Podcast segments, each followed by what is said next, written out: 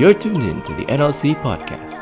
Apa pun alasanmu dengan pesan ini, Tuhan punya tujuan dan bukan kebetulan. Buka hati dan perubahan bisa terjadi karena firman lebih tajam dari sekadar pesan. Selamat mendengarkan.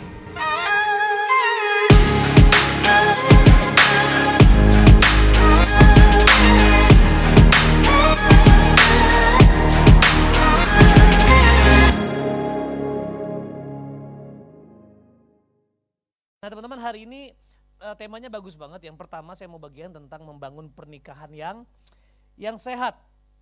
Ya, Eh, saya percaya bahwa marriage is, is is the perfect display of His perfect love. Ya, itu adalah sebuah display dari cinta Tuhan yang sempurna. Ya, tadi yang dibagikan ini semua menuntun kita untuk bisa membangun sebuah cinta yang sempurna. Ya, kasih yang sempurna dan kasih yang sempurna melenyapkan setiap ketakutan takut salah, takut gagal, takut miskin, takut kesepian. Itu semua bisa tersingkir karena ada namanya cinta yang sempurna. Nah, sebelum kita masuk ke ke steps ya atau uh, efforts yang kamu harus buat untuk sampai kepada membangun sebuah keluarga yang sehat, uh, kita harus punya alasan dulu yang sehat. Ya, saya percaya nggak ada yang namanya perfect family. Yang saya percaya adalah healthy ya keluarga yang sehat. Ya karena keluarga yang sehat udah pasti akan berbuah. Di sini yang belum menikah angkat tangannya boleh? Yang belum menikah. Banyak ternyata. Kita harus doa puasa bro. Berarti doanya bener Eh, teman-teman teman-teman harus harus sadar bahwa kalau alasan kita betul maka dengan siapa pun kamu menikah tentu bukan dengan siapa pun artinya ngasal-ngasalan tetapi uh, sejujurnya kita nggak akan pernah tahu pasangan kita tuh betul 100% atau enggak. Bukan masalah dapetin pasangan yang tepat tetapi memiliki komitmen yang tepat itu lebih tepat. Ya karena jujur kalau dipikir pasangan yang tepat, saya nemunya nggak tepat nih. Ya kan, ini Joanna menikahi bandarnya, jelas bukan dari Tuhan. Gue menikahi pasien gue yang jarang bayar ya kan, ketika gue jualan narkoba. Tentu bukan dari Tuhan, Nah, tentu saya nggak mau bikin sebuah premis bahwa boleh pilih salah-salah, tetapi saya aja yang nggak memulai dengan Tuhan. Ketika di tengah-tengah saya bawa Tuhan, saya berhasil. Apalagi mencari dengan Tuhan, mendapatkan dengan Tuhan, dan kadang-kadang harus memutuskan bersama dengan Tuhan. Karena kadang-kadang gini, ada orang-orang yang Tuhan taruh di kita, bukan buat jadi pasangan hidup, tapi buat jadi pengalaman hidup. jadi nggak harus, pacaran nggak harus nikah, tetapi harus punya goal sampai ke situ. Karena kita belajar dengan healthy boundary dan sebagainya. Tetapi kalau dalam tengah-tengah waktu kita ngerasa bahwa karena Tuhan kayaknya kita nggak bisa jalan deh. Saya punya sahabat yang baru aja meninggalkan pacarnya dengan dengan persetujuan karena soal orang tua. Because they want to respect their family. Itu keren banget. Ada juga yang tinggalin pacarnya karena mereka merasa bahwa ini bisa menghalangi panggilan kamu pengennya ini, aku pengennya sana. Udah kita putus aja ya. Padahal hubungannya sehat, nggak jatuh dalam dosa dan sebagainya. It's very good karena nggak semua orang harus jadi pasangan hidup. Mungkin harus jadi pengalaman hidup. Yang berat kadang-kadang ya. Oke, alasan teman-teman, apa pun alasannya. Kalau siapa pun pacarnya, siapa pun orang yang kamu nikahi, kalau hari ini alasan kita tidak tepat, maka kita selalu akan berujung kepada unnecessary pain. Sebuah sakit yang sebenarnya nggak harus. Ya hidup dalam percintaan aja udah pasti sakit dan Tuhan seneng kita mengalami yang namanya terluka, saring belajar. Tiba-tiba ada yang satu salah satu menyakiti, yang satunya belajar mengampuni, yang baru nyakiti akhirnya baru sadar bertobat, akhirnya minta maaf. Itu sebuah luka yang sometimes necessary. Tapi ada beberapa hal-hal yang gak necessary karena ini. Alasan sebuah pernikahan karena jatuh cinta. Bilang aduh. yang namanya jatuh cinta itu bersumber kepada feeling. Bersumber kepada momen. Bersumber kepada uh, cinta lokasi dan sebagainya. Tiba-tiba baru putus, biasanya gini, kalau baru putus langsung jadian lagi, itu pertanda bahwa hubungan mungkin salah. Mungkin. Kenapa? Karena biasanya kalau habis putus langsung ngerasa sakit dan ngerasa butuh ada pahlawan yang datang. Ya, antara princess atau prince. Ya. Selalu, oh gila ternyata dia bisa mengisi apa yang mantan gue nggak bisa isi ya kan. Dulu gue putus gara-gara mantan gue tuh selalu pentingin keluarganya. Tapi dia bisa pentingin gue lebih dari keluarganya. Wow hati-hati keluarganya aja ditinggalin apalagi lo. Teman-teman fall in love ini itu berhubungan dengan emosi. Kalau Transylvania bilang zinc. Ya hanya ngomongin zinc. Tetapi teman-teman kalau kita buka Yeremia 17 ayat 9. Saya suka banget dan awalnya saya nggak setuju dengan apa yang Pastor Christopher tapi Heru pernah bilang. Tapi sekarang saya setuju bahwa dia bilang gini, don't trust your heart. Saya sampai don't trust your heart. Tapi dia jelasin, oh maksudnya gini, trust God, hidup dengan Tuhan sampai hatimu bisa dipercaya untuk menuntunmu. Ya, tetapi sesungguhnya menuntun kita bukan hati kita, tetapi firman, firman Tuhan. Yeremia, Yeremia 17 ayat 9. Dia bilang gini, betapa liciknya hati lebih licik daripada segala sesuatu. Siapakah yang dapat mengetahuinya ya apabila hatinya sudah membatu. Jadi teman-teman apalagi kalau kita tipe orang yang never solve problem, ya punya unfinished business. Habis sakit hati lalu kita berasumsi, kita menyalahkan, tinggalin. Akhirnya kita punya namanya unhealthy uh, translation. Ya. Translasi atau terjemahan yang gak sehat di masa lalu. Kita mengatakan bahwa oh dia begini karena dia begitu. Dia begini karena dia begini akhirnya sesuatu yang gak sehat itu akan mendominasi hati kita. Akhirnya kalau hati kita rusak tanpa ada pengertian, saya sampai hari ini sama istri saya berantem kita lakukan. Tetapi ketika berantem kita ngerti betul apa yang membuat kamu marah, apa yang bikin aku marah. Atau ada sesuatu yang sampai hari ini juga, oke okay, sayang aku sekarang ngerti banget kamu, bahwa kamu memang sulit dimengerti. Jujur sampai hari ini pun gue masih struggle buat mengenal istri gue sama juga mengenal Tuhan juga gitu. Kalau ada dari teman-teman yang mengatakan gue sudah kenal Tuhan 100%, eh itu bahaya. Karena Tuhan is too big to understand. Dan perjalanan kita bersama dia ini yang namanya perjalanan mengenal, dia seumur hidup. Dan ini yang membuat kita jatuh cinta setiap hari. Ketika kamu berhenti mengenali istrimu, di situlah kamu akan stop untuk mengasihi. Dan kamu akan mulai mencari yang lain. Oke, akhirnya karena gagal mengasihi, akhirnya mulai berpindah dari mengasihi istri kepada mengasihi aturan dalam kekristenan. Bahwa saya nggak boleh cerai. Akhirnya nggak ada kehidupan dalam pernikahan. Survive buat anak, survive buat karena gue pendeta, gue Kristen, gue nggak boleh cerai. Kamu tidak dipanggil buat tidak cerai, kamu dipanggil untuk berdampak. Ya, itu kenapa teman-teman fall in love itu alasan yang Uh, kalau itu jadi salah satunya alasan itu berbahaya sekali. Katakan berbahaya. Karena teman-teman harus ngerti bahwa hati itu memang didesain untuk uh, your heart is is designed to feel. Ya, didesain untuk merasakan. Ada satu fenomena yang namanya fenomena fall in love atau fenomena mabuk kepayang dan Helen Fisher mengatakan bahwa ini adalah tanda-tanda yang sangat biologis Ya, secara neurologis dia bilang gini, orang-orang yang mabuk kepayang, dia pasti fokus kepada yang baik dan mengabaikan yang tidak baik. Ini bahaya banget, kelihatannya love. Kak, kan unconditional love. Kalau lu unconditional love, lu siap gak disakiti unconditionally juga? Disakiti juga dan sebagainya. Artinya gini, pernikahan bukan sebuah kepastian kamu tidak akan disakiti kamu pasti disakiti. Sengaja, nggak sengaja, level kecil, level tinggi. Tapi kalau kita ignore, kita naif dengan mengatakan, enggak dia ini sempurna. Nah itu bahaya banget. Gak ada yang sempurna teman-teman. Makanya ketika kita lagi mabuk kepayang, ini tanda-tandanya. Teman-teman fokus yang baik dan mengabaikan yang tidak baik. Justru kalau lagi pacaran, pacarmu digosipin, dengar baik-baik itu. Karena itu waktunya kamu mendengarkan. Tapi kalau sudah jadi suami istri, digosipin, kamu gak pernah dengerin. Nah tugas kamu adalah berdiri terus sama suami istrimu sampai akhir hayat. Kalaupun terjadi gosipnya benar, tetap berdiri buat dia. Tetapi kalau lagi pacaran, coba Joanna boleh maju ke depan. Posisi kamu kalau lagi pacaran itu harus gini. Ya. Kamu cantik banget ya.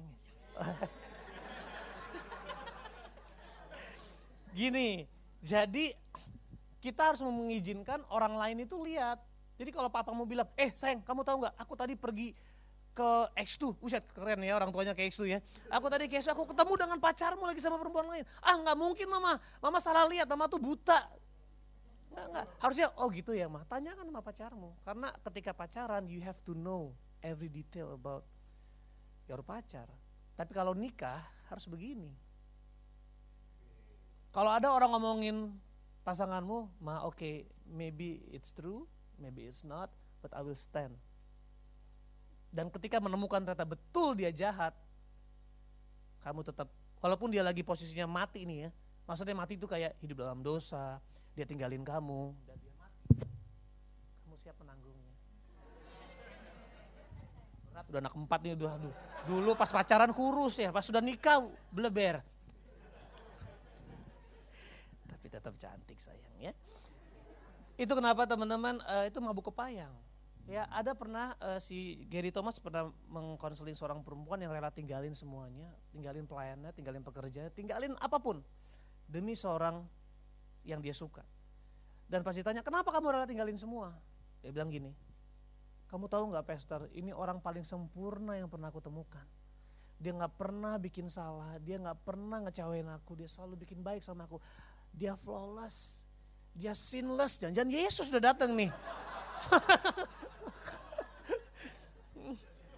Dan Gary Thomas ngomong gini, jangan pernah nikahi orang sebelum kamu tahu kekurangannya, kelemahannya, dan kejelekannya. Karena pernikahan adalah tempat di mana cinta apa adanya dinyatakan. Kalau kamu menikahi orang yang gak apa adanya, bahaya sekali. Itu kenapa kamu harus tahu setiap kejelekan keburukannya. Ketika itu ditemukan, kamu bersuka cita karena you are getting to know each other. Ya, itu waktunya kamu mengenal satu sama lain. Lalu selalu kele kelebihan energi. Dulu males, pas lagi pacaran rajin bangun pagi, tidur malam, ya tiba-tiba ke kampus rajin karena ada pacar di kampus. Tadinya lemes, ya yang namanya uh, mabuk kepayang secara neurologis memang bisa menghasilkan energi-energi tambahan, gak perlu pakai sabun, gak perlu pakai ekstasi, tiba-tiba kuat aja, ya bisa menghasilkan energi mabuk kepayang, lalu mendahulukan kepentingan pacar dari apa pun, lalu bisa mengset prioritas demi mengutamakan si pacar lalu cemas kalau pisah ini bener banget asli. Gue pertama kali mabuk kepayang, udah jalan nih, habis bareng-bareng keluar kota bareng dan sebagainya. Pas pisah, teleponan lagi. Aduh, aku kangen banget sama kamu nih. Aduh, kayaknya baru kayak pisah sehari, kayak pisah setahun sama kamu. Aduh, teleponan sampai akhirnya. Lu pernah gak sih tidur sambil, halo? Ya, yeah, I'm still here. Aduh, gila bener-bener hasrat seksual tinggi dan nggak bisa berhenti mikirin dia. Tapi temen tahu nggak? Helen Fisher mengatakan kalau jatuh cinta, yang namanya fall in love, itu waktunya cuma 12 sampai 18 bulan. Nah jadi kalau kamu pacaran biasanya putus di tahun-tahun itu, setahun satu setengah tahun putus, berarti kamu konsep pacaran adalah fall in love. Karena pada akhirnya dia kayak jam pasir. Fall in love itu kayak jam pasir, ditaruh, dia pasti akan turun. Makanya pernikahan tuh bukan karena fall in love, but because you want to grow in in love. Ada bedanya kalau fall in love itu mikirin yang namanya feeling dan pacarmu bertanggung jawab untuk mengembangkan cinta di hidupmu dan gak pernah bisa teman-teman.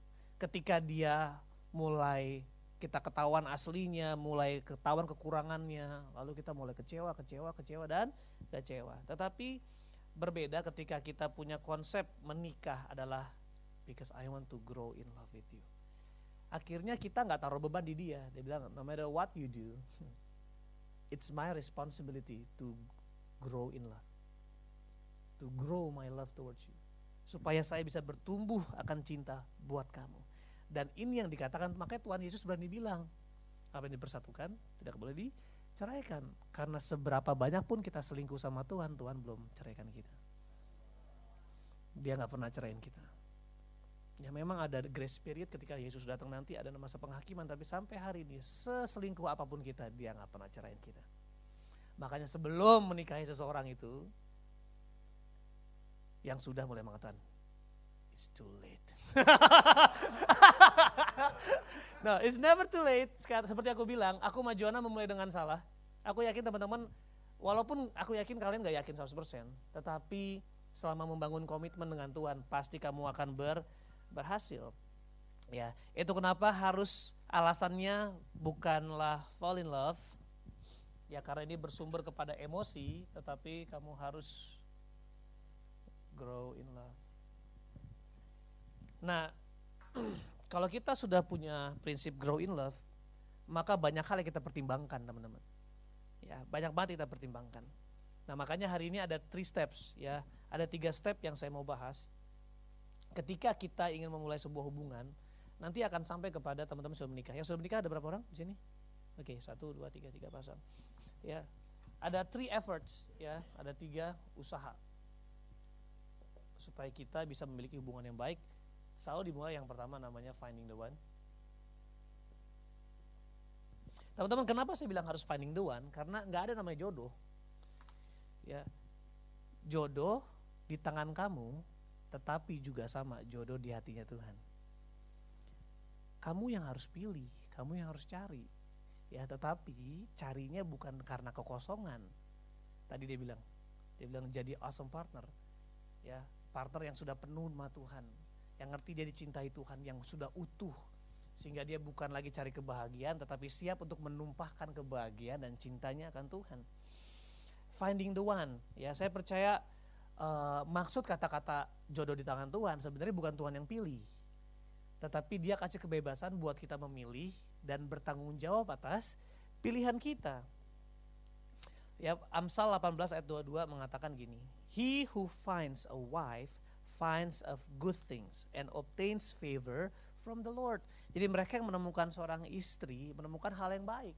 Bahkan Korintus ngomongin kalau memang jodoh di tangan Tuhan, kenapa Paulus berbicara? Lebih baik jangan menikah. Bukan berarti dia gak setuju sama Tuhan. Bahwa menikah atau nggak menikah itu pilihan. Kalau menikah nggak menikah pilihan, berarti menikah dengan siapa itu juga sebuah sebuah pilihan. Tetapi kita harus punya satu skill buat kita bisa memilih. Memang sudah menikah, it's too late, sudah dipilih ya. Nanti kita akan bahas yang hal yang terakhir. Yang pertama, finding the one. Gak ada yang namanya tadi belahan jiwa. Ya, seorang uh, filsuf bernama Plato, dia mm, berbicara tentang uh, sebuah filosofi yang mengatakan bahwa 2000 tahun yang lalu ada sebuah ras yang namanya andro andro androgino apa androgoni. Dia ras manusia super yang dia adalah perempuan dan laki-laki dalam satu tubuh dan dia menjadi orang yang sangat super, bangsa yang sangat super sehingga Zeus itu insecure. Zeus insecure ya karena dia melihat androgynous itu followersnya lebih banyak dari mereka. Makanya androgynous sering insta story, please dong follow gue pakai thunder. Lebay. Lalu Zeus insecure dan dia bilang, oke okay, berarti karena sebelum dia bisa menggulingkan tahta dewa-dewa, kita harus memisahkan dia. Akhirnya dipisahkanlah si androgonis ini, androginos ini, eh, androgonis dipisahkan, yang tadi dia satu tubuh dipisah jadi setengah-setengah. Nah makanya si suku ini dia mempunyai goal ketika dia mencari belahan jiwanya, ketika dapat semakin hari semakin melemah, semakin melemah dan dia akan mati sebagai satu tubuh.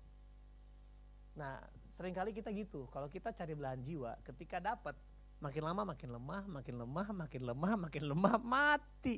Tadi saya suka banget. Kenapa? Karena gelas setengah, gelas setengah diisi. Tinggal lihat mana yang kosong. Ketika yang satu kosong, dia akan draining yang penuh. Dia akan kuras-kuras, tuntut-tuntut sampai semuanya kosong. Nah itu kenapa teman-teman nggak ada namanya belahan jiwa. Ya nggak ada namanya belahan jiwa. Untuk kamu bisa uh, memilih, kamu perlu yang namanya wisdom bukan takdir. Kamu perlu hikmat Tuhan. Ini saya nggak akan eh, nggak akan lambat, tapi saya bacakan saja. Tentu kamu butuh satu namanya chemistry. Gak ada kan kamu, makanya jangan nikah karena dijodohin. Kalaupun dijodohin, pastiin kamu punya chemistry. Lihatin terus fotonya terus tuh. Ya tidur lihatin kalau foto perlu fotonya taruh di bawah kelopak mata lu sini ya kan? Ya kan? Pastiin kamu harus punya ada chemistry. Tetapi Alkitab bilang, not to awaken love until the time is right. Kidung Agung 2 ayat 7 artinya ketika kita mulai sebuah hubungan, chemistry pasti ada, tetapi ketika itu ada, direspon dengan dengan sama chemistry-nya, ada serser, ada zinc, lalu chemistry-nya ditabung dulu, bukan tabung, disimpan. Karena kalau chemistry-nya terus ditingkatin, akhirnya jadi falling in love, mabuk kepayang, akhirnya nggak real. Kamu jadi nggak objektif, jadi subjektif. Kamu nggak bisa clear melihat kelemahannya, akhirnya ketika menikah, menikah, menikah, saya udah beberapa kali. Ada baru menikah, menikah, menikah, wah gila. Baru dua hari mau cerai. Dua hari, dan akhirnya memang sudah cerai. Crazy. Ya kenapa? Fall in love. Bulan madu terus pas nikah jadi bulan sabit. Karena betul, kalau kamu masih pacaran, kamu akan dikasih yang namanya madu-madu. Pas nikah kamu akan disabit-sabit. ya, tetapi kalau kita sebelum menikah punya fondasi yang kayak tadi, yang, yang uh, akan banyak berkurang. Ya, sabit-sabitannya. Tapi dalam pernikahan saya sama Joanna sampai hari ini pun banyak hal yang tersabit-sabit, tetapi ada necessary. Kayak hari ini Joanna tuh kayak saya suka film action, dia suka drama. Saya dulu egois banget. Jadi saya menyabit dia ketika nonton drama nggak mau. Ketika action dia mau, kan dia disabit. Ya. Tetapi e, hal itu necessary.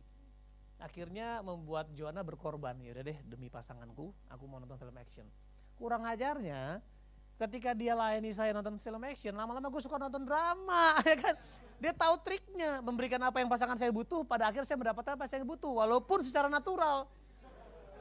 Gue ini suka banget Chelsea walaupun agak kesel lagi sering kalah ya bro. Aduh kayaknya dia ngalah ya dia ngalah kebanyakan menang ya Nah terus hubungan saya ketika kurang baik, dia sering marah sama saya karena saya sering nonton film Chelsea dan sebagainya, sering ngajak orang-orang main main PS dan sebagainya. Tapi satu waktu dia berubah, sama ya, dia berubah, dia jadi temenin saya nonton film Chelsea, nonton film, nonton bola. Sampai champion itu jam 2.45 dia temenin, dia nanti kalau nonton temenin, apa bangunin aku ya. Dangerous nih. Berarti Tuhan mau menginvasi hati saya pasti nih dengan kasih yang memberi dan tanpa syarat, kasih yang berkorban. Eh dulu saya nggak pikir gitu, tapi sekarang saya ngerti itu kuncinya. Akhirnya nonton, dia beli baju Chelsea loh. Gue lagi beli baju Chelsea, dia aku minta dong beliin satu. Lu ngerti gak sih? Kayak wow gila. Akhirnya gue jadi nonton suka drama, jadi suka gandeng-gandeng. Gue tadi gak suka gandengan. Kalau jalan tuh pasti nggak nggak mau sih pelukan. Itu yang tahu ya tahun lalu gue posting foto lagi ciuman dan banyak banget itu uh, komentar-komentar yang menarik di situ ya. Dulu saya nggak mau, pokoknya di mall nggak mau gandengan, nggak mau mesra-mesraan di mall. Tapi dia selalu bilang dia, kita kan husband and wife, tapi eh kita kan pendeta, kita harus berhikmat. Tapi ketika dia nonton Chelsea, dia temenin saya main game, dia beliin saya PS bayangin. Tiba-tiba apa yang dia butuhin, saya kasih secara natural dipaksa oleh cinta untuk memberikan apa yang dia butuh. Nah itu amazingnya teman-teman. Tetapi sekali lagi kalau chemistry dibangun terlebih dahulu, kita nggak mungkin berpikir untuk memberikan apa yang pasangan kita butuh. Karena chemistry berbicara tentang it's me sebenarnya. Lalu sembunyiin dulu. Munculin yang kedua, compatibility. Ini bukan karakter. Compatibility gini. Oke, gue Batak nih sama Batak. Ini bisa bahaya nih, ya. Ini bisa bahaya nih. Jadi gimana nih? Marga gimana nih? Kalau sudah nggak kompatibel jangan dipaksa ya. Ada juga sih anugerah Tuhan akhirnya orang tua disetujui dan sebagainya. Tetapi kita lihat ada namanya time bomb, time bomb umur, time bomb suku, time bomb udah pernah punya anak dan sebagainya. Itu dipikirin. Kalau memang kamu mau, oke, okay, maju yang ke lebih tinggi ya. Jadi habis dari chemistry masuk ke compatibility. Habis itu masuk ke karakter ya nggak pernah saya curhat sorry ada orang yang konseling curhat sama saya karena Aduh tau gak sih gue, pusing nih, gue pusing, gue kayaknya mau cerai. Kenapa? Karena badannya bau. Gak pernah. Karena dananannya tuh, aduh gak modis. Gak ada yang cerai karena penampilan. Selalu cerai karena masalah karakter. Nah jadi jangan nikah karena masalah penampilan. Nikahlah kepada sesuatu yang mungkin akan menjadi alasan buat kamu mau cerai. Itu masalah karakter.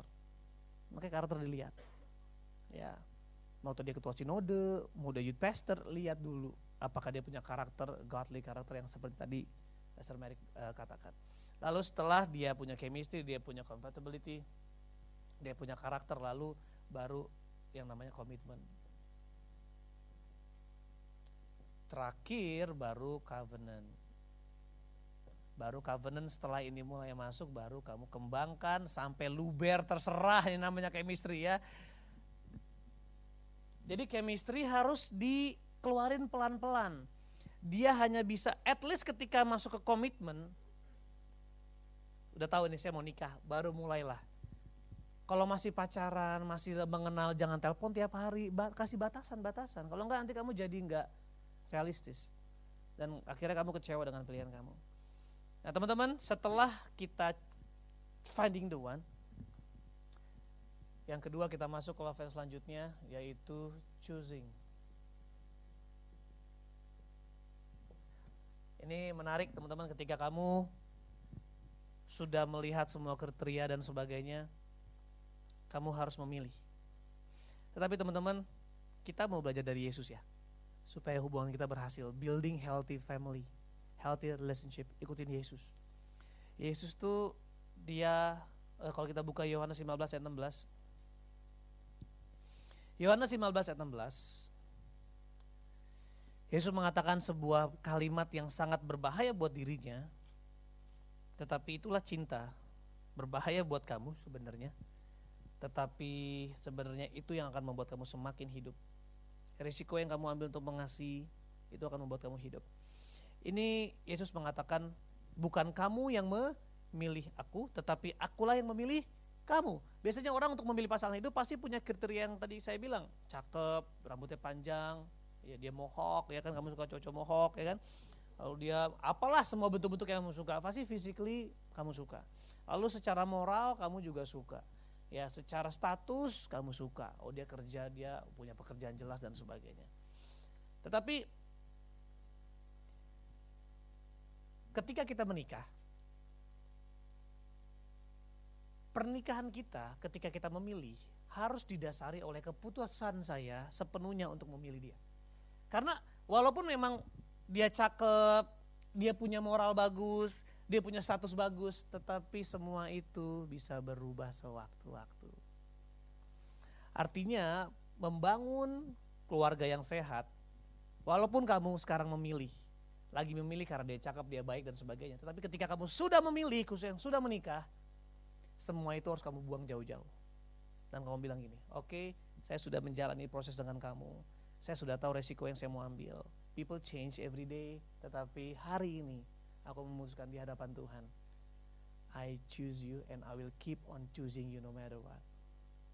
Karena pernikahan adalah sebuah proses di mana setiap hari kamu memilih pasanganmu, walaupun pasanganmu berhenti memilih kamu. Ini yang saya suka dari Yesus, dia bilang gini, did, Merrick, everyone, my children, it's not you who choose me. I am the one who choose you. Makanya dia bilang pilihannya dia kuat dan tegap. Timotius mengatakan ini, kalau kamu tidak setia, aku tetap setia. Karena aku tidak bisa menyangkal siapa diriku. Kadang-kadang teman-teman perselingkuhan, memang itu hal yang sangat menyakitkan. Dan kami berdua pernah melakukannya saya pernah tinggalin dia buat seorang yang lain dia pernah tinggalin saya buat orang yang lain. Tetapi sekali lagi walaupun kalau cerai ya bisa aja nanti di sosial media oh ya wajar lah cerai orang selingkuh kok. Dan kita bisa temukan Alkitab. Yesus juga bilang loh cerai boleh kalau kita berzina. Tapi tahu nggak? The highest law is love. Itu kenapa ketika kami saling meninggalkan kami mulai mulai mereview. Kenapa? Dan sebagainya. Karena cinta nggak mungkin gagal.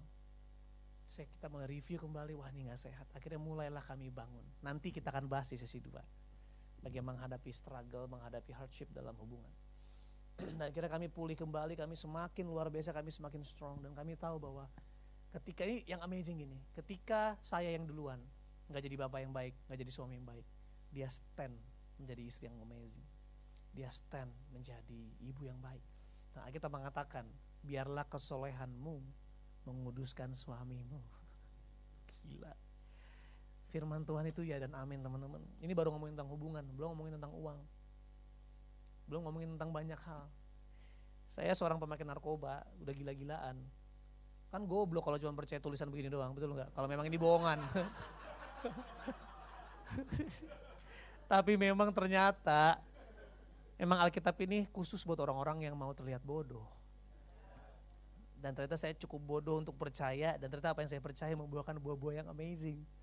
Memulihkan, memulihkan identitas saya, memulihkan gambar diri saya. saya yang nikah nggak siap, dan sebagainya. Waduh, apalagi kalian yang nikah siap, dipersiapkan dengan baik. Saya nikah karena awalnya saya melakukan kesalahan dan sebagainya, tapi saya pegang janji Tuhan, dia bisa menjahit setiap hal yang berantakan. Dia nggak hanya membersihkan, dia nggak hanya menyembuhkan, tapi dia create a new, menjadikannya baru. Jadi teman-teman jangan takut kalau hari ini pernikahanmu rasanya kayak berantakan, hancur dan sebagainya. Kalau firman Tuhan dijadikan dasar, maka Tuhan akan buktikan cintanya itu kuat. Amin teman-teman. Jesus is responsible for his decision. Are you? Apakah kita mau bertanggung jawab walaupun pasangan kita nggak setia? Karena kan pas menikah kita ngomong gini. Aku berjanji akan setia dalam suka dan duka. Aku nggak tahu apakah di sini seperti itu juga, tapi ada janji-janji yang kita mengatakan, aku akan setia kepadamu, baik kaya ataupun miskin. Aku setia sama kamu sampai Yesus memanggil aku aku memilih kamu. Dia bilang, aku bilang Joanna, my chosen one. Aku yang memilih kamu. I am the one who choose you and it's my responsibility to keep on choosing you. Tanggung jawab saya. Kamu nggak perlu paksa dirimu supaya akhirnya saya mencintai kamu lebih atau kurang. Tanggung jawab saya bersama dengan Tuhan karena cinta kita berkembang bukan karena pasangan kita. Cinta kita bisa menambahkan add value, ya add love bisa, tetapi the ultimate love harus datang dari dia. Itu kenapa pernikahan tidak tiga, tidak dua, tetapi tiga pribadi yang bersatu. Suami, istri, dan ada Tuhan di tengah-tengahnya. Dan kamu gak akan kehabisan cinta, walaupun kamu berhenti diberikan sama pasanganmu. Saya berdoa ini gak terjadi, tapi kalau ini terjadi, kamu harus bergantung sama Tuhan. Cara bergantung sama Tuhan ternyata bergantung di saung yang teduh, bergantung di sebuah sebuah gantungan yang sangat-sangat kuat. Dan teman-teman, setelah kita choosing the one, udah pilih nih. Yang paling terakhir sebenarnya, yang tadi dibilang pertama oleh Pastor Merrick, becoming the one.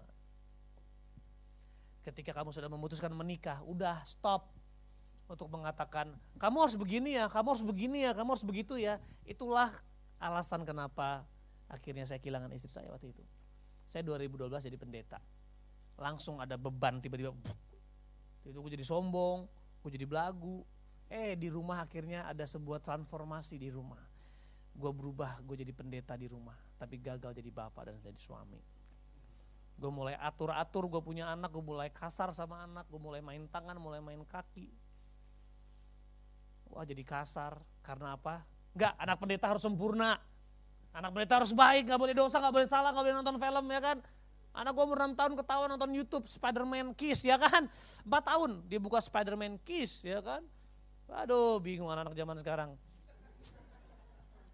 Tetapi ya itu dia. Jadi gue berusaha supaya keluarga gue apa keluarga gue apa keluarga gue baik, tetapi buat gue. Karena gue pendeta, orang lihat gue harus baik, orang lihat gue harus sempurna. Gimana pendeta punya anak Itulah mungkin hari ini kita dikasarin sama orang tua kita. Tujuan mereka sebenarnya baik. Sebenarnya baik, hanya mereka dan understand aja. Ya. Dan saya pengen anak saya jadi orang yang berhasil dan sebagainya. Tapi saya lupa bahwa love itu nggak memaksa. Love itu inspire. Justru bukan memaksa orang, memaksa diri kita untuk jadi inspirasi. Dan saya paksa istri saya baca Alkitab, bagus loh padahal. Saya paksa dia untuk stabilo, stabilo Alkitab, Bagus saya beliin warna, jujur saya beliin warna pink Alkitab, saya beliin warna pink. Tetapi akhirnya pas dia lagi syuting di luar sana ada yang terima dia apa adanya. Oh.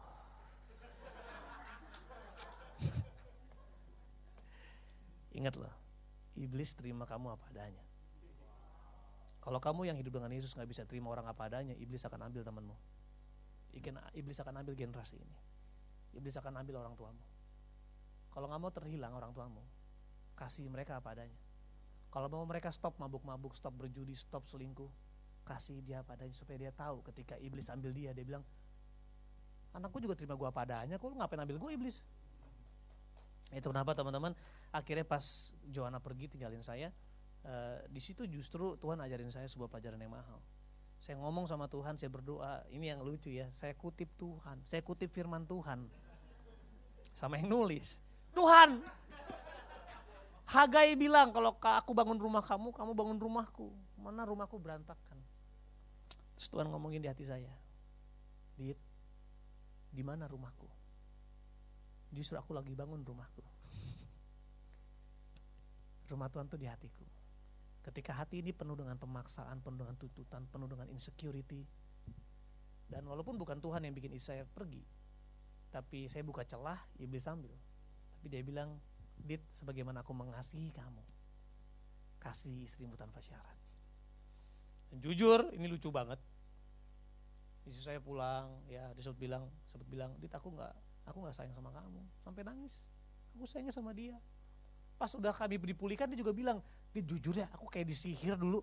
Gua nggak ngerti kenapa gue jijik, sampai dia jijik banget, jijik muntah. Nah, percaya nggak ketika seseorang yang kita sayang lagi berbuat salah, mereka mungkin lagi nggak sadar. Perlu cinta yang sempurna buat menyadarkan. Akhirnya ketika dalam proses ini ya di awal pertama, dia datang sama saya, kita masih satu kamar, satu kasur. Tapi besok pagi izin, aku pergi dulu ya sama dia ya. Silakan. Terus curhat. Aku tadi gini sama dia, aku nangis-nangis. Iya curhatnya sama suaminya. Aduh gimana.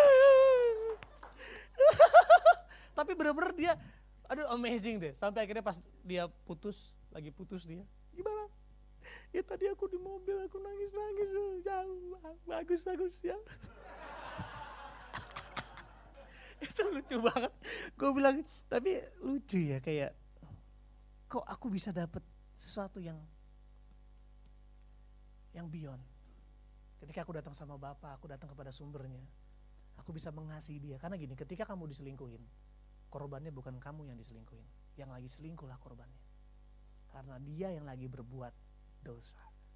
Korban adalah mereka yang lagi berbuat dosa. Justru kita yang tahu kebenaran. Kita mengatakan Roma 15. Kamu yang kuat harus membela yang lemah. Kamu anak-anak yang tahu kebenaran. Disakiti sama orang tuamu. Bela yang lemah. Jangan punya mental korban karena Yesus sudah jadi korban supaya kamu yang korban jadi lebih dari pemenang. Akhirnya puji Tuhan kami hubungannya pulih kembali. Sampai honeymoon ke Bangkok dan sebagainya. Bahkan sempat nyasar ya. Sempat nyasar di Bangkok hampir mau mati masuk laut waktu itu. Tapi karena kami ngerti sekarang ternyata memang ini loh. Kita harus grow in love. Ya, bukan hanya finding the one, bukan hanya choosing, tapi ketika sudah menikah fokusnya to be an awesome partner. Ya, untuk menjadi pasangan yang dari Tuhan. Kan saya sering kasih tahu sama teman-teman juga. Dengan pertanyaan, Kak, bagaimana kita bisa memastikan dia dari Tuhan? Jujur dulu saya bisa ngomong. Kalau dia deketin kamu sama Tuhan, dia bisa membangkitkan gairah kamu pelayanan, kamu bisa semakin dalam kekudusan, itu pasti dari Tuhan. Yes, betul, dia dari Tuhan, tapi walaupun dari Tuhan belum tentu harus jadi pasangan hidup lo. Kalau mau dari Tuhan, pendeta lu juga dari Tuhan, pasti. Masa lu mau selingkuh sama pendeta lu ya kan? Biar cerai sama istrinya, enggak kan? Dari Tuhan belum tentu buat pasangan hidup. Bisa jadi buat jadi sahabat hidup atau pengalaman hidup. Dan saya selalu bilang, jujurnya melalui pengalaman 11 tahun menikah dan saya konseling beberapa orang, ternyata kita nggak bisa memastikan dia dari Tuhan atau bukan yang kamu bisa pastikan adalah kamu dari Tuhan atau bukan. Kalau kamu bukan dari Tuhan, mau nikah sama siapa pun yang katanya baik, seperti itu tadi. Berarti dia dari Tuhan, kamunya pasti gak dari Tuhan. Bahaya juga. Kan sepadan, dua-duanya harus datang dari Tuhan. Datang dari hatinya Tuhan. Dan itu teman-teman, itu kenapa kamu harus fokus untuk menjadi seseorang yang datang dari Tuhan setiap hari ketika bangun dan dia bangun dia melihat ini dari Tuhan. Jangan pas dia bangun, kenapa dia lagi bantal. Jujur uh, itu kisahnya istri saya. Saya juga pernah tinggalin istri saya buat orang lain. Dan respon ini cuman kami saya mengaku, kami menangis. Itu kejadian sekitar tiga minggu ya, sebulan lah. Kami menangis dan saya bertobat istri saya juga cuman peluk dia bilang ah dit sorry aku nggak mau marah tapi aku sakit hati sebuah kejujuran nah, nanti kita akan bahas di sesi 2 kenapa ini terjadi teman-teman karena pernikahan yang sehat harus ada konflik makanya jangan menikah orang yang kamu nggak tahu kesalahannya, nggak tahu kekurangannya, nggak tahu background masa lalunya. Kenapa saya mengalami ini? Karena ternyata ada komunikasi yang nggak dibangun secara sehat. Kami main asumsi. Kami berharap, ya lu kan harusnya ngerti. Enggak, lu nggak harusnya ngerti, lu harusnya ngomong. Pengertian datang dari komunikasi yang sehat. Bilang aja kalau tadi bagus banget tuh parah. Aku mulai suka, ada rasa. It's a feeling Do not suppress your feeling, express your feeling. Sorry, bukan express. Explain your feeling. Kalau express akhirnya kamu nggak explain, udah sabar ya, kamu nggak ngerti aku ya. Itu express your feeling. No. Feeling itu bukan di express, ya, tapi harus di explain. Sorry ya, aku marah sama kamu. Aku kesel banget sama kamu. Boleh nggak kita kasih waktu sebentar? Nanti ngobrol. Kenapa kamu marah? Soalnya tadi kita lagi ngobrol bareng, kamu potong aku tengah-tengah karena aku merasa aku dipermalukan. Nah, pernikahan harus sampai ke situ. Kita nanti akan bahas di pertemuan yang kedua. So teman-teman, uh, saya satu ini saja. So teman-teman, apa pun yang kalian alami hari ini, siapa pun pacarnya, putusin sekarang juga. Oh enggak, enggak, enggak, enggak, enggak jangan. Ya, uh, kalau memang mereka punya kriteria yang nggak berkarakter, ya dan sebagainya, uh, ajak bicara, bilang aku aku mendapatkan pengajaran, share aja bahwa kita untuk menikah sejujurnya aku mau banget tinggal sama kamu tetapi aku nggak mau bodoh aku nggak mau jadi masalah buat kamu aku nggak mau aku nyakitin kamu secara tidak sehat dan sebagainya yuk kita belajar yuk apakah kita mau membangun karakter bersama seperti Kristus apa goalnya adalah Yesus apakah Yesus ada di tengah-tengah kalaupun itu ada meskipun itu ada pun di tengah jalan bisa berubah tapi at least untuk memulai sampai ke sana kita punya satu ground yang sehat untuk bisa dibangun. Setelah itu kamu harus pilih. Dan ketika kamu milih, pilihanmu tegak tetap berdiri. Enggak digantung oleh keputusan pasanganmu. Ingat uh, 1 Yohanes 4 ayat 4. Roh yang ada dalamku lebih besar daripada roh yang ada dalam dunia. Roh yang ada dalamku, komitmen aku lebih besar dari kegagalan pasanganku. Karena lebih besar, roh kita itu lebih besar. Yang buat pernikahan gagal cuma satu. Kamu stop berpikir bahwa roh yang di dalammu lebih besar. Dan kamu mengatakan kalau saya terusin nggak mungkin bisa. Walaupun saya juga mengambil satu persen ya. Saya nggak setuju sama perceraian, tapi saya mau jujur-jujuran. Ada ada satu persen yang saya setuju. Ya, uh, tapi harus ditelusuri secara gamblang, secara jelas. Contohnya, ternyata dia kawin dijodohin. Ternyata uh, saya baru membatalkan pernikahan orang yang saya berkati. Ya saya melayani dia, lalu tiba-tiba saya berkatin dia, dua bulan minta cerai dan sebagainya. Pas saya telusurin, ternyata istrinya sudah punya suami dan belum cerai. Ayo, kalau begitu apakah saya harus, apakah valid untuk diceraikan? Tapi hari itu saya dapat hikmat, saya telepon senior-senior pastor, saya bilang, aduh gimana nih gue gua, gua kejebak nih, gue berkatin orang yang udah punya suami, kan nanti di penjara gue. Akhirnya saya dia kasih saya hikmat gini, udah catatan sipil belum? Belum kak. Oh ya udah, berarti nggak usah ada perceraian, tapi pembatalan pernikahan karena jelas Tuhan tidak berkati. Nah ini teman-teman, kalau mau berpikir lebih kritis, ada berapa pernikahan yang Tuhan nggak berkatin? Kalau ternyata udah punya suami, nggak mungkin Tuhan berkatin di atas berkatnya dia yang sesungguhnya. Jadi saya jujur uh, tentang divorce and remarried, saya ada hal yang saya lagi pelajari dan ini sebuah case-case yang unik yang kita harus bisa uh, temukan jawaban di dalamnya. Ya, uh, tetapi sekali lagi fondasi cuma satu, apa yang dipersatukan Tuhan tidak boleh di fondasi dari situ dulu. So teman-teman semoga kalian bisa menemukan seseorang yang uh, teman-teman yakini bisa menjadi teman pewaris kemuliaan, pewaris kehidupan. Teman-teman bisa berani memilih dan pemilihan kalian itu tetap dan kalian bisa fokus untuk menjadi seseorang yang datang dari Tuhan.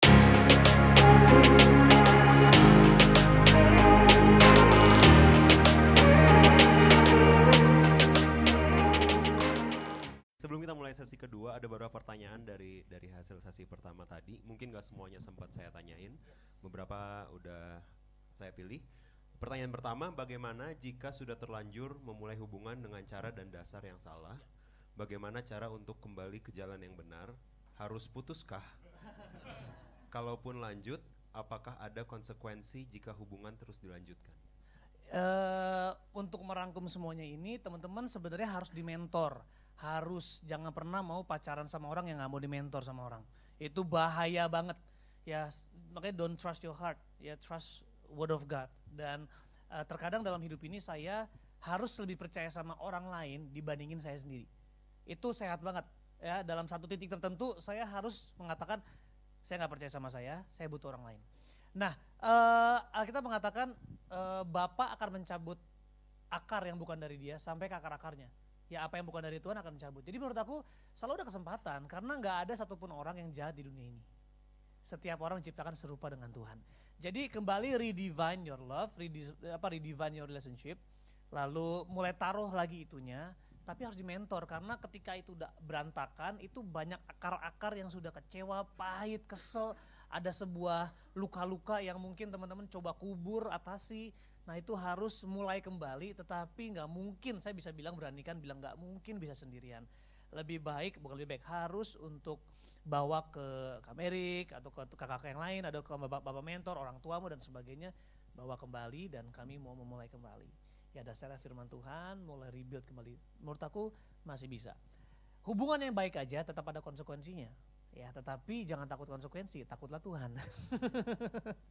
Jadi menurut aku eh, layak diperjuangkan tetapi sekali lagi jangan bertahan hanya karena udah empat tahun kak. Kalau gua putus lah susah lagi. Malas bangun yang baru.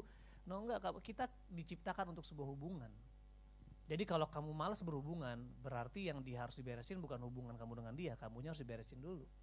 Kalau kita udah alergi sama hubungan berarti ada ada satu hal yang missing di di hidup kita. Jadi kembali lagi nanti kita akan bahas apa yang step-step awal eh, harus dilakukan. Tapi kalau pertanyaannya layak diperjuangkan ya layak. Selama mau dimentor dan kembali untuk menaruh dasar-dasar yang tepat Oke, thank you. Eh, jawabannya jadi adalah untuk eh, mencari mentor. Kalau kamu eh, mungkin sulit mencari di di NLC ada saya Tessa atau Ege dan Sela yang ya usia pernikahannya di bawah lima tahun, tapi kami akan menyem- akan berkomitmen untuk membantu untuk mentoring two on two.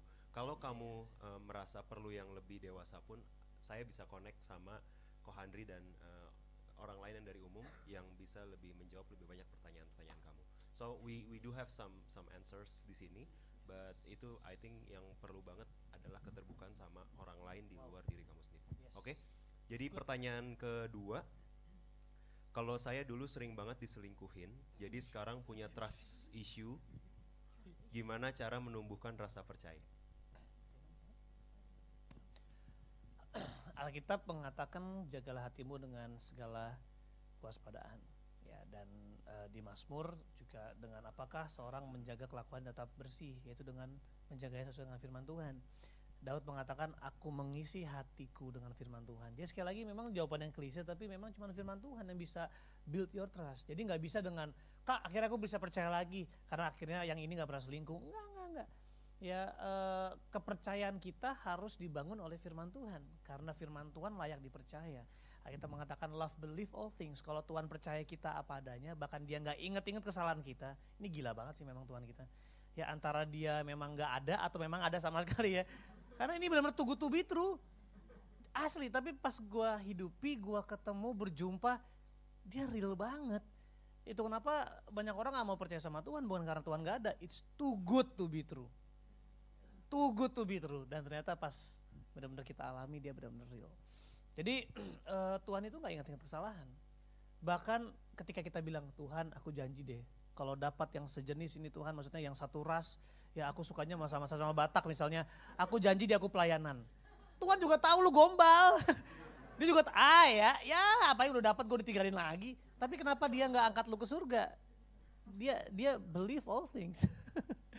dia dia dia nah kenapa dia bisa karena he is God and God is love jadi kembali lagi untuk build your trust again yang pasti harus diampuni dan cara mengampuni yang paling tepat bukan dengan melupakan tapi dengan mengingatnya dengan jelas you will you will not be able to forgive if you try to forget justru mengampuni itu bisa dengan mengingatnya, rasa-rasanya kamu alami, ingat betul dia begini, begitu yang dia katakan ini.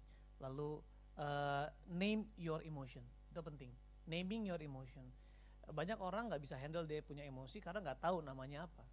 Ketika dia, oh bereaksinya tuh dia ekspres, tapi dia nggak tahu. Oh ini gue marah. Kenapa marah? Gue tersinggung. Kenapa tersinggung? Dia rendahin gue. Apa message yang muncul? Gue nggak berharga. Oh itu dia. Masa nggak berharga Lalu replace the lies with the truth. Saya nggak berharga, itu facts, ya. Truth, no. Nah, kita bilang kita biji mata Tuhan, bukan beleknya Tuhan ya. Jadi meditasi Alkitab katakan renungkan, ya e, baca renungkan, tolong kau renungkan baik-baik selalu. Ya. Aku ada yang unik kata hati di Amsal itu, jagalah hatimu dengan segala kespadaan. Ternyata hati dalam bahasa Yunani artinya imagination ini keren banget. Kan susah jaga hati ya. Gimana jaga hati? Gimana jaga hati? Ternyata hati itu adalah imajinasi. Makanya kita nggak pernah kecewa karena kita dipukulin, karena dibilang bego, karena diselingkuin. Enggak. Yang bikin kita kecewa ketika lu bayangin terus, gue diselingkuhin. Gue besok lagi denger lagunya Glenn, diselingkuhin lagi. Kita bilang bersuka citalah. Akhirnya mulai taruh imajinasi-imajinasi yang baik. Makanya Filipi 4 ayat 8 semua yang baik, semua yang benar, semua yang mulia, yang sedap didengar, yang puji, admirable, honorable, semuanya pikirkan itu, maka damai sejahtera akan menguasai kamu. Jadi it's okay people to hurt us, we cannot control them, they will hurt you, tetapi kita bisa control our imagination. Tetap baik dengan firman Tuhan. Tapi kalau firman Tuhan yang nggak pernah diisi, apa yang mau dibayangin? Ya kan? Akhirnya dulu kita tonton-tonton kebayang mulu, ya kan? Jadi firman Tuhan tetapi itu dia imajinasikan terus baca renungkan perkataan baca renungkan perkataan itu dahsyat sih parah dahsyat yes baca mau tambahin mungkin perkatakan hal yang positif yes. uh, all the good things so I think itu topik satu bulan sendiri yang barusan disampaikan hmm.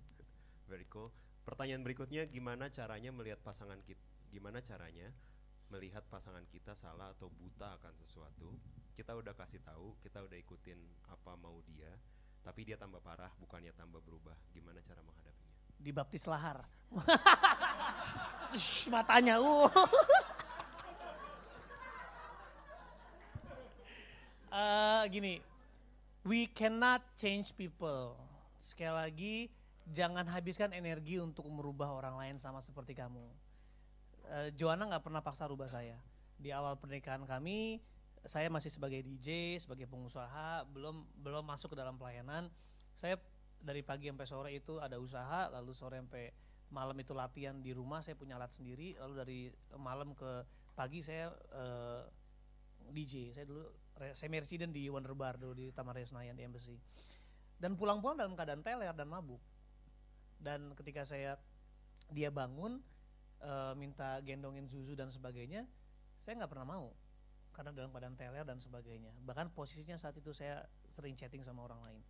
Tetapi dia nggak pernah perlakukan saya, itu dia. Mau ngubah orang, treat them. Ya, bukan komplain. Ya, kita bilang istri-istri, dia bilang e, memenangkan suaminya bukan dengan perkataan. Ya, satu Petrus 3 itu dahsyat banget. Bukan dengan perkataan tetapi perbuatan. Istrinya dibenangkan oleh firman Tuhan. Jadi uh, untuk merubah ya pastiin Yesus bisa keluar dari hidupmu. Tapi itu pun bukan bertujuan untuk merubah karena gini kalau konsep cinta kita untuk merubah orang berarti cinta kita nggak tulus. Kita punya agenda. Dan cinta yang punya agenda itu uh, bukan cintanya Tuhan. Walaupun untuk sebuah hal yang baik ya, tetapi aku rasa harus cinta tulus. Untuk merubah dia dalam arti yang signifikan, ya kita bawa komentar yuk kayaknya aku agak terganggu dengan apa sifat kamu dan sebagainya. Siapa tahu ketika mentornya mengatakan sesuatu, pasangan kita dengar ternyata oh ternyata yang salah juga ada akunya. Jadi supaya ada clarity. Ya, mungkin Jona mau tambahin. Sebenarnya sama kayak konsep yang tadi becoming the one itu sih kita nggak bisa ngerubah suami kita atau istri kita yang bisa kita rubah adalah cara pandang kita, cara kita melihat uh, sometimes we have to think positif aja sebenarnya. Kadang kan kita nggak bisa menjudge motivasi dia, kita nggak bisa menjudge kenapa dia berbuat seperti itu gitu. Yang kita bisa lakuin ya, ya kayak misalkan Radit kalau lihat aku lagi marah-marah, semoga dia berangkat mungkin Jona lagi main sekali, makanya lagi kayak menggila gitu. Aku juga kadang-kadang kalau Radit lagi nyebelin ya mungkin dia lagi stres. ya. mungkin Radit lagi stres atau apa. Jadi kita sebaik apa uh, what's the point of merusak apa merusak hati kita mikir yang jelek-jelek kita yang pahit sendiri kita yang kesel sendiri sedangkan pasangan kita juga mungkin nggak nyadar kalau kita lagi kesel. Jadi memang mendingan we do our part aja sebagai pasangan kita yang apa bersihin hati kita kita yang mengampuni. Kemarin juga sempat ada yang nanya sama aku terus kak sampai batas apa nih kita uh, apa mengampuni uh, dengan apa dengan kedok un unconditional love. Jadi nggak apa-apa lah dia memang buat salah aku harus mengerti dia harus mengampuni dan terus-terusan. Ya sebenarnya uh, namanya kan nobody is perfect nggak ada yang sempurna. Tapi kan selama kayak sampai sekarang pun aku setiap hari pasti aja ada hal baru yang aku pelajarin dari Radit yang aku nggak suka. Padahal mungkin udah temen temenan udah enam lima tahun enam tahun terus pacaran terus menikah dan segala macam. Tapi pasti tiap hari ada hal yang baru. Jadi memang pengenalannya sama kayak benar tadi sama kayak mengenal Tuhan ya nggak habis-habis emang kamu. In a good way and in a bad way. Tapi maksudnya misalnya kan hari ini kita aku buat kesalahan terus Radit uh, mengampuni gitu. Terus besok mengulangi kesalahan yang sama. Dua minggu lagi mengulangi kesalahan yang sama. Itu kan namanya bukan bertumbuh tapi namanya ya berputar-putar di situ aja namanya bebal ya kalau kita mau ngomongin unconditional love ya pas kita tahu kesalahan seseorang kita sama-sama omongin terus kita mengampuni kita bertumbuh oke okay, uh, eh, makasih atas pengertianmu apa ya bertumbuh. Tapi kalau besoknya diulangin lagi ya itu harus diomongin sih. Nggak bisa nggak bisa kita sok-sok kuat aku mau mengampuni dia aku istri yang kuat aku bisa mengerti dia. Enggak tapi kalau udah mulai numpuk di sini karena ternyata dia nggak berubah-berubah ya kita komunikasikan dengan baik gitu. Jadi pakai konselor juga. Kadang kalau ngomong berdua suka itu ya nah teman-teman uh, ini buku Stiger Thomas ngomong gini. Dia bilang bagaimana kalau pacaran bukanlah tentang menemukan belahan jiwa tetapi tentang melayani orang yang paling anda kasihi?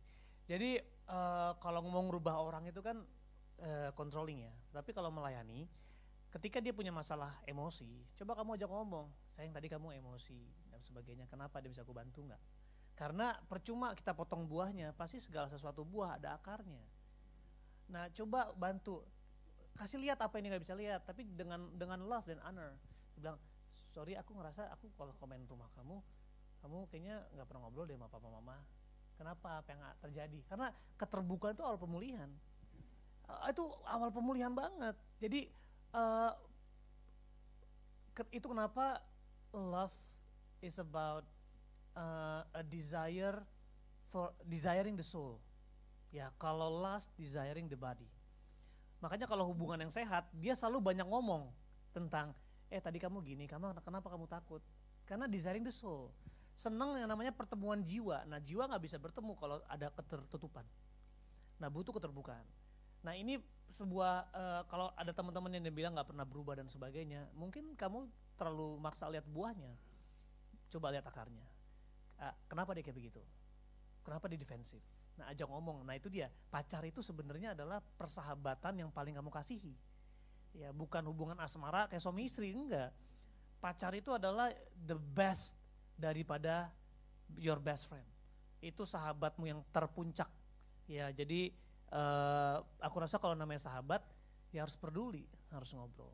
Ya kalau memang udah nggak bisa berubah-berubah, tetap kasih tapi mulai rubah statusnya kayaknya untuk kita untuk ke depan kita nggak bisa deh. Tetapi I, I really care about you. Kita kita kita nggak usah jadi pacar lah karena aku lagi cari seseorang yang bisa berkomitmen untuk jadi pemimpin buat aku. Aku ngerasa kamu nggak bisa jadi imam buat aku. Tapi kamu bisa jadi sahabat buat aku. Gitu. Jadi aku rasa itu penting. Jangan masuk ke arena pertandingan yang kamu tahu kamu nggak akan menang gitu loh. Gitu. Oke itu aja paling. Pikirin lagi that a great answer. Jadi direnungkan dulu sebelum pertanyaan berikutnya renungkan dan oke? Okay. pacaran is the best of your best friend. See how you date today's nowadays. Nah pertanyaan yang berikutnya aku, aku pikir ini pertanyaan terakhir sebelum yang lainnya akan kita tanyain nanti ketika ada sesi berikutnya. Oke. Okay. ketika ibu mertua dan istri bertengkar apa yang harus dilakukan suami. Ini penting teman-teman dan ini sangat membantu di S1 atau yang bel ting gitu. langsung ketegat. Uh, sekali lagi itu memang istrimu sebenarnya sudah jadi satu dengan kamu. Ya, pemikiran yang sehat adalah begini. Itu urusan istri saya sama orang tuanya. Nggak bisa. Kalau udah family, kamu harus bisa turun tangan terjun. Nggak ikut campur, tetapi harus ada di dalam. Jadi ketika itu terjadi, ajak ngomong istri. Ya tentu fondasi pernikahan, fondasi kehidupan yang paling, salah satu yang paling dahsyat ya, itu hormatilah ayah ibumu. Supaya lanjut. Ya, jadi kalau mau bisnis lanjut, hormati orang tua. Kalau mau hubungan lanjut, justru hormati orang tua dan sebagainya. Jadi jangan coba untuk leraikan, diemin aja. Nah setiap kata-kata yang muncul kayak mama nggak pernah, nah catat dia bilang nggak pernah. Terus tiba-tiba si uh, mama bilang kamu selalu, sudah selalu. Nanti selesai, kamu kan menjadi suami atau istri pasanganmu, aja ngomong. Tadi aku dengar kata-kata selalu, dengar kata ini, what happened? Nah, jadi kamu harus jadi teman buat mereka, termasuk sama mertua juga karena dia orang tuamu. Kalau you if you care enough supaya ada Yesus di keluarga besar ini, ya kita kan penginjil betul gak? Kita pengkabar baik. Kalau kita punya desire untuk menyelamatkan jiwa terhilang, kenapa kita nggak punya desire untuk menyelamatkan keluarga yang terhilang? Jadi datang sama orang tua, mam, sorry ya, minta maaf. Aku mewakili uh, apa Joni misalnya, aku minta maaf ya. Uh, mama boleh cerita nggak kenapa? Apa sih yang sebenarnya mama uh, gelu apa gumuli dan sebagainya siapa tahu aku bisa bantu nah kadang-kadang gak usah kasih solusi just be a good friend be a good listener itu sangat healing banget terus pas misal dia lagi marah mama tuh selalu begini begini begini begini ya udah oke oke sabar ya sabar ya. Kita berdoa bareng ya nah besok besoknya baru kita mulai telusuri sayang kamu mau nggak sih supaya masalahnya selesai? Temukan akar dia orang tua kamu dia ibu kamu loh apalagi. Jadi kamu jadi teman buat kedua pihak. Memang hal-hal seperti ini aku belum temukan yang real seperti itu tapi uh, selalu uh, pertengkaran terjadi karena ada miscommunication. Selalu karena urusan itu atau kebebalan itu aja. Jadi uh, masuk di tengah untuk menjadi teman kedua-duanya tapi ingat jangan sampai kamu ikut tenggelam kalau sampai memang dua orang ini yang sudah ya udah udah kamu tetap istrimu terpenting suamimu terpenting lebih daripada orang tuamu harus ya walaupun mereka juga penting tapi ketika itu terjadi, kamu harus ada di sisi pasanganmu. Tanpa menjadi musuh orang tuamu. Ya, kamu harus bisa cerdik seperti luar dan uh, tulus seperti Raditya. enggak lah, enggak ya sayangnya. ini yang bikin dia stres setiap hari ya.